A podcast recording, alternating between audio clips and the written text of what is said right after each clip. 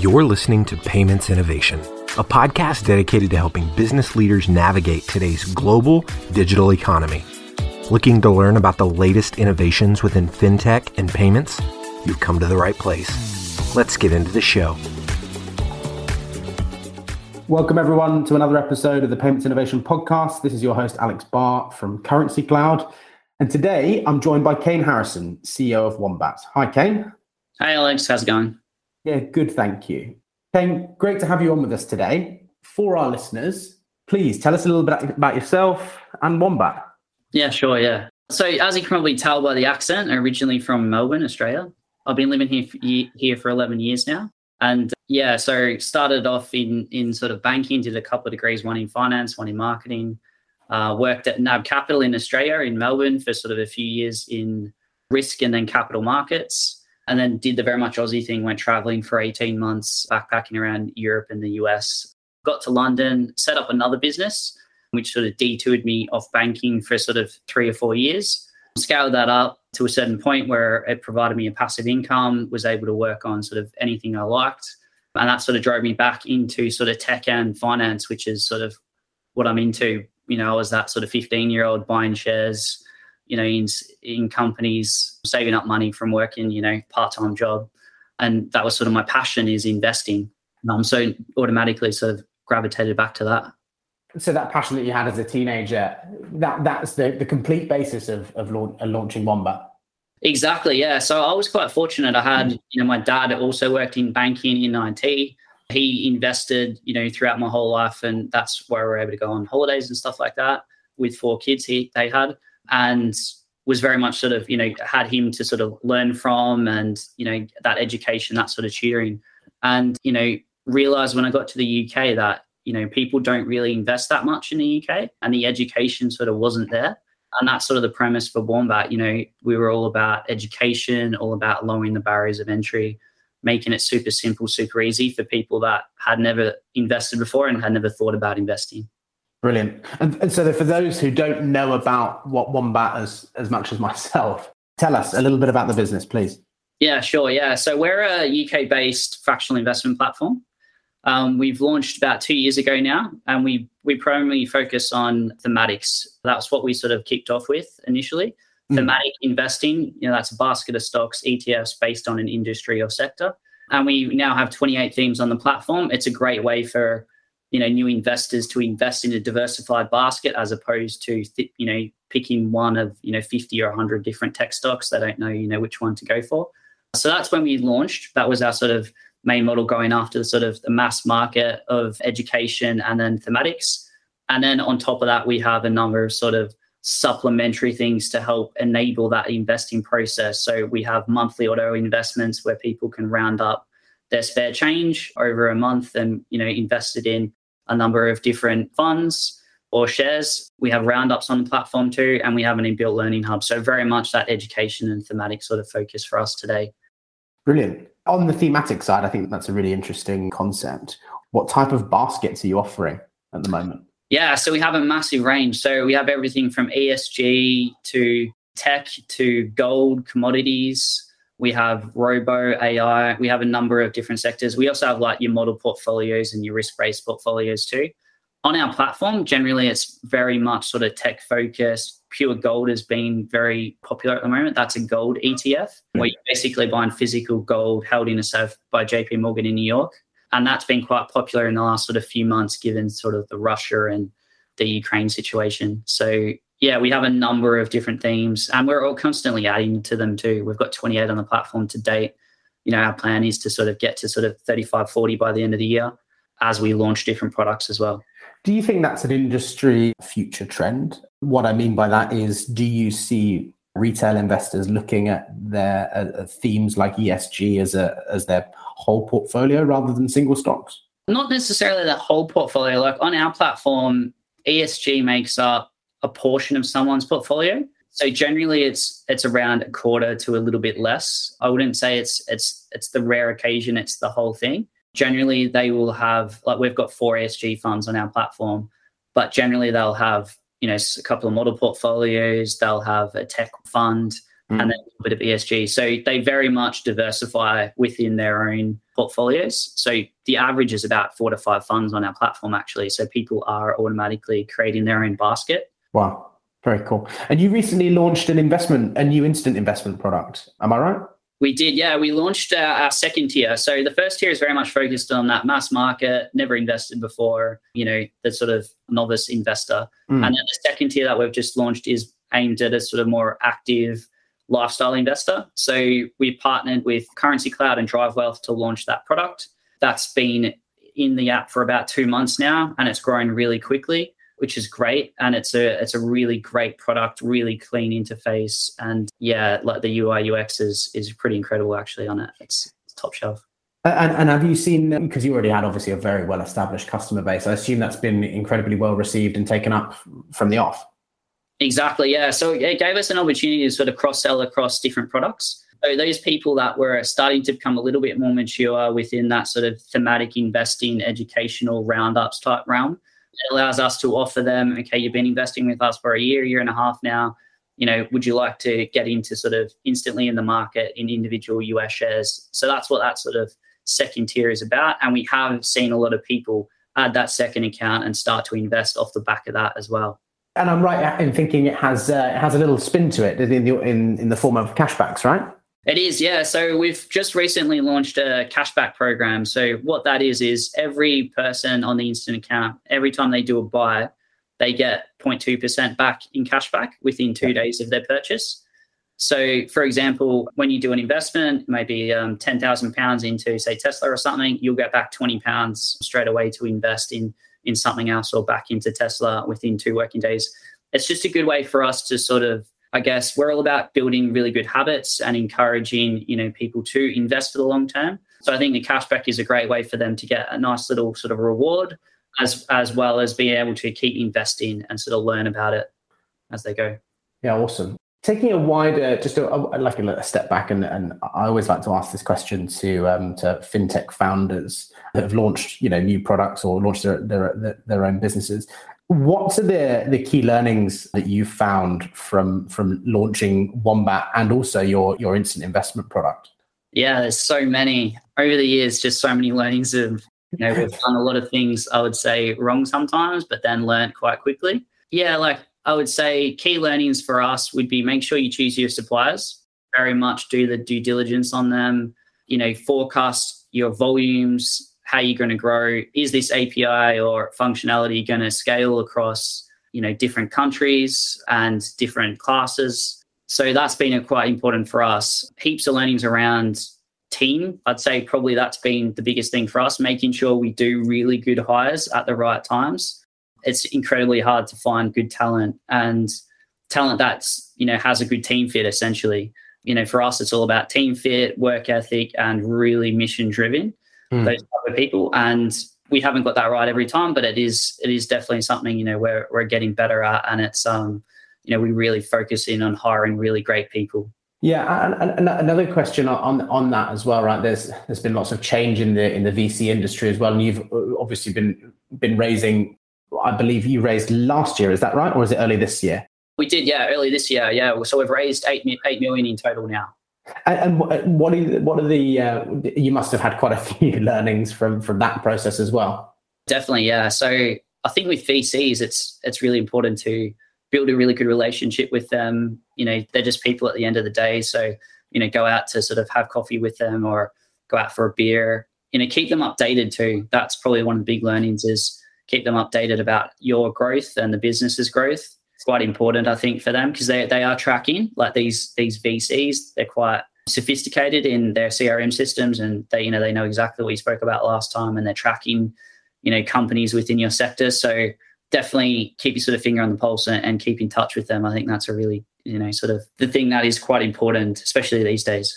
Yeah, I couldn't agree more. And on the uh, on that, like taking out wider look at investment and, and and macroeconomics, right? You're in the you're in the wealth tech space, and there's obviously been lots of changes in the in the macro economy with inflation, interest rates, cost of living, global wars, and pandemics. God, that's enough, isn't it? um, the, yeah. What are your? This is a twofold question. What What are your views on one on the VC market in the coming year or, or, or two? And also, what's your view on the investment and wealth tech market? Yeah, so on the VC market, like all indication from us is that it's starting to slow down. That's what I've heard from sort of other founders, other VCs. I think that's on the back of the, you know, the the drop in the stock market and and some of the you know the pressures on inflation and and some of the stuff going on in the in the US and in Europe.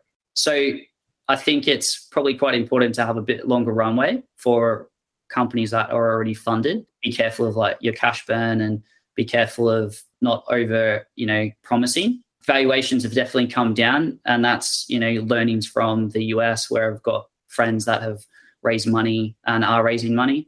So valuations definitely coming down a little bit, and yeah, I definitely think the VC market is is starting to cool a little bit, and maybe like that for sort of you know the next six to twelve months. But you know they do have they're sitting on a lot of capital, so they still have to deploy capital, and a lot of these large VCs have raised substantial rounds, massive rounds in the yeah. last sort of twelve months. So they do have to deploy it. It's just a matter of they may, it's wait and see, and and you know they can make sure the metrics on those companies that they invest in are sort of really good before they launch. Yeah, it sounds it sounds like that. You, that I mean, obviously these things are, are, cyclical as well, right? But have influence based on macro events. But would you agree that the cycles are actually it's going to come back quicker than we might think? Yeah, I think so. Definitely. I think you know the appetite for I think like venture is still really high, and mm. you know, some of these businesses scale so fast and they just grow so quickly and generate so much revenue so quickly. So I think there's always going to be that appetite there and it will spring back. There will be the ones that sort of drop off a little bit. And that's just sort of the nature of the market. But I think as, as far as the stock market and the investment market goes, I think you're right. That's exactly, it's very cyclical. You know, like every 10 years, there's, you know, two or two or three sort of pullbacks and, and, you know, sometimes they go for a couple of months and sometimes they go for six months or a year just sort of part of the stock market, part of you know that last 120 years. That's just generally what's happened. That's why with Wombat, we you know we are very much focused on on on sort of three things. You know, invest for the long term, diversify, and invest regularly. And I think now you know the markets have dropped off so much. You know, they are you know a lot of these great companies are on sale and it could drop a lot lower but they you know there is there's a lot of like opportunities out there i think for in, in, a number of different cases. And you know that Warren Buffett quote is is sort of really true in these times. Is you know be greedy when others are fearful. You know he mentions that all the time, which is quite interesting. And I think you know certain you know people are starting to deploy capital into the markets at these sort of valuations, which is interesting. But yeah, it's definitely one of those things where you know it does go for in in cycles, and it'll happen for a few months or a year, and then it'll start to sort of go through the next wave. I think. But for Wombat, it's really interesting because I think you know what we've seen on our platform is we haven't seen a lot of selling actually it's been really interesting we've seen a little bit of a reduction in buyers a few weeks there and that was around the russia ukraine thing that period there there was a little bit of a reduction in people buying mm-hmm. just because i think the markets were moving so much and it was a wait and see mentality. We didn't have the sales that we expected on the platform. And we do run you know sort of crm educational flows where we tell people about you know the cycles of the market and educate them about you know when these things have happened in the past. But yeah that's what we've sort of seen on our platform. That's really interesting. Um, and have you seen have you seen a number of people maybe not maybe selling their positions but but getting into into newer positions right they're di- they're just diversifying their portfolio rather than cashing out as it were yeah we have seen a bit of diversification we actually seen quite an influx into gold etf Okay. Quite interesting. That's quickly gone to sort of the top two on our platform as far as in the in that sort of initial tier, which is interesting because previously it was sort of down at sort of seven or eight on our platform as popularity, and it, and it's just in the last sort of you know three months it's it's sort of up there at the top. So we are seeing you know people starting to go into sort of you know that whether that's the you know the, the gold ETFs or more of the sort of long term more stable investments but that's just de- definitely a portion of our customer base. You're seeing other people that are starting to really go into some of these more um, growth companies that mm-hmm. have pulled back quite a lot. See, we're seeing a lot of buying into into brands like Tesla and PayPal and yeah, Amazon and Apples and stuff because they have pulled back a lot. That's really interesting. And do you think that's reflective of the? And again, I'm making a few guesses here, so help me. Do you think that's reflective of the demographic that you potentially service? I'm, I'm right in thinking yours is probably majority millennial, Gen Z. That's right. Yeah. Yeah, I think so. You, yeah, I'd say that's right. I'd say you know our demographic, you know, that sort of late twenties to mid forties is definitely you know they do like that growth stock, and you know that's the companies that they understand that's they're relevant to them, and they get, and they're the ones that have had quite large pullbacks. So it probably makes sense that they're the ones that they can see the opportunities in. We haven't surveyed them or anything like that, but you know that's the sort of cons- the data that we see on the back end, which does make sense. And then on the neo broker wealth tech sphere, which has obviously very much come into its own in the last 18 months, two years, and it's been featured in the news, of course, uh, at length. What, what are you most excited about, given what we've been speaking about with the cost of living, etc.? What are you most excited about for the future of this space? Oh, there's so much. There's just so much innovation coming through. Like yeah. it's great. I think, you know, this in fintech and especially wealth tech, the speed of innovation and some of the products coming out from you know that wealth tech space but also the crypto space is super exciting. And i think there'll be a lot of sort of cross products that you know potentially you know you'll have crypto and stocks on platform and there's yield products coming through. Mm. there's heaps of really interesting stuff coming through. Even Wombat you know we've got some really good products coming through the, the pipeline.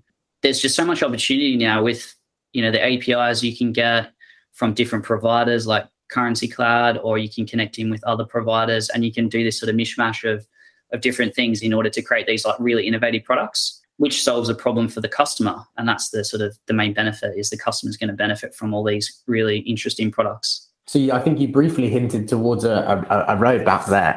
What's next? I suppose you, you're widening your product suite or is the focus geographical? Or is it both? Yeah so it's, it is a bit of both actually. So We've just launched that instant account. So that's with Currency Cloud and Drive Wealth. There are providers for that account type. That is scalable, you know, throughout Europe as well. So we are looking at Europe as a region to go into next within the next sort of 12 months or so. And then as far as that account type, we'd like to make it a little bit more feature rich, I'd say. So we're going to be adding things like stop losses and limit orders. We're going to be adding a Wombat ISA to the platform in the next few weeks as well. And that's just on the back of people requesting that. So that's a demand thing. We're going to be adding news to the platform too. So we want to make it a really sort of quite a feature rich experience on that account type, especially before we launch into Europe. That's our sort of main objective over the next few months. And you mentioned the C word, crypto. Is that very much top of mind for you at the moment? Or is that like a, my personal view is that it's likely here to stay, right, as, a, as an asset class? I'm keen on your view.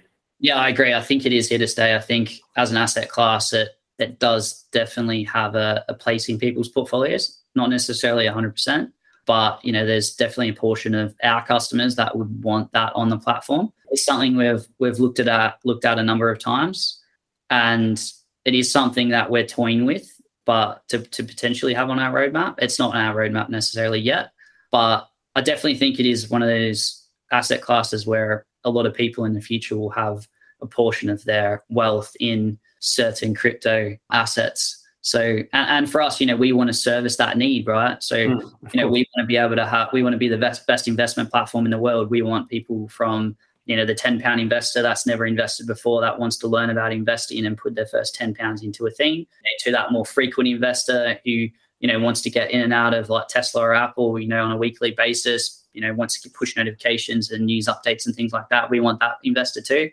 And then we also want that, you know, that pension investor and the crypto investor in the future potentially as well. You know, so we can cover, you know, a wide spectrum of of their whole sort of wealth, I guess. Um, that's our sort of goal.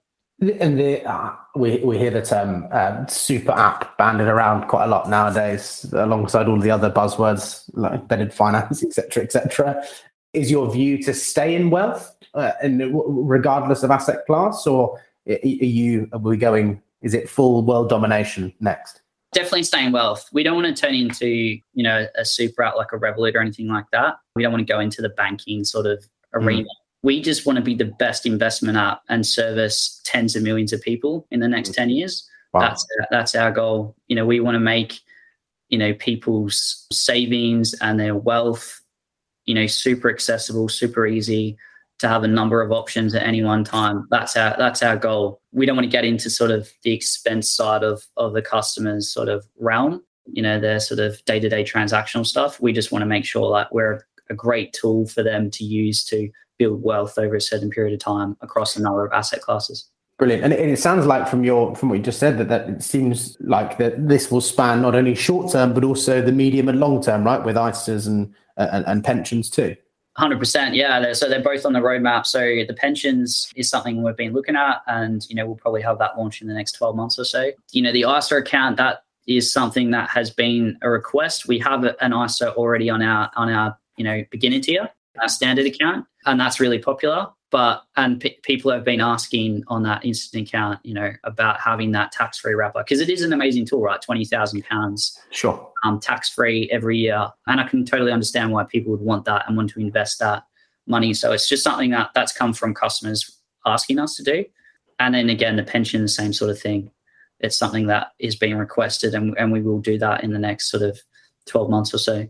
Brilliant Kane, it's been in great speaking with you today. For those who want to find out a little bit more about you, about Wombat, what's the best way for people to get in touch? Yeah, sure. Yeah. So you can add me on LinkedIn, you know, Kane Harrison, CEO of Wombat on LinkedIn, or it's kane at wombatinvest.com. If anyone wants to reach out anytime, I'll always get back to you. So yeah, that's the, them the best contacts. Brilliant. Kane, once again, thank you very much for joining me today. It's been great hearing about your experiences and uh, and, and the future of Wombat. Great. But, Thanks, Alex. Really appreciate it and enjoyed it. Great. Thanks, mate. Cheers. Thank you. You've been listening to the Payments Innovation Podcast. To ensure that you never miss an episode, subscribe now in iTunes or your favorite podcast player. Thanks for listening. Until next time.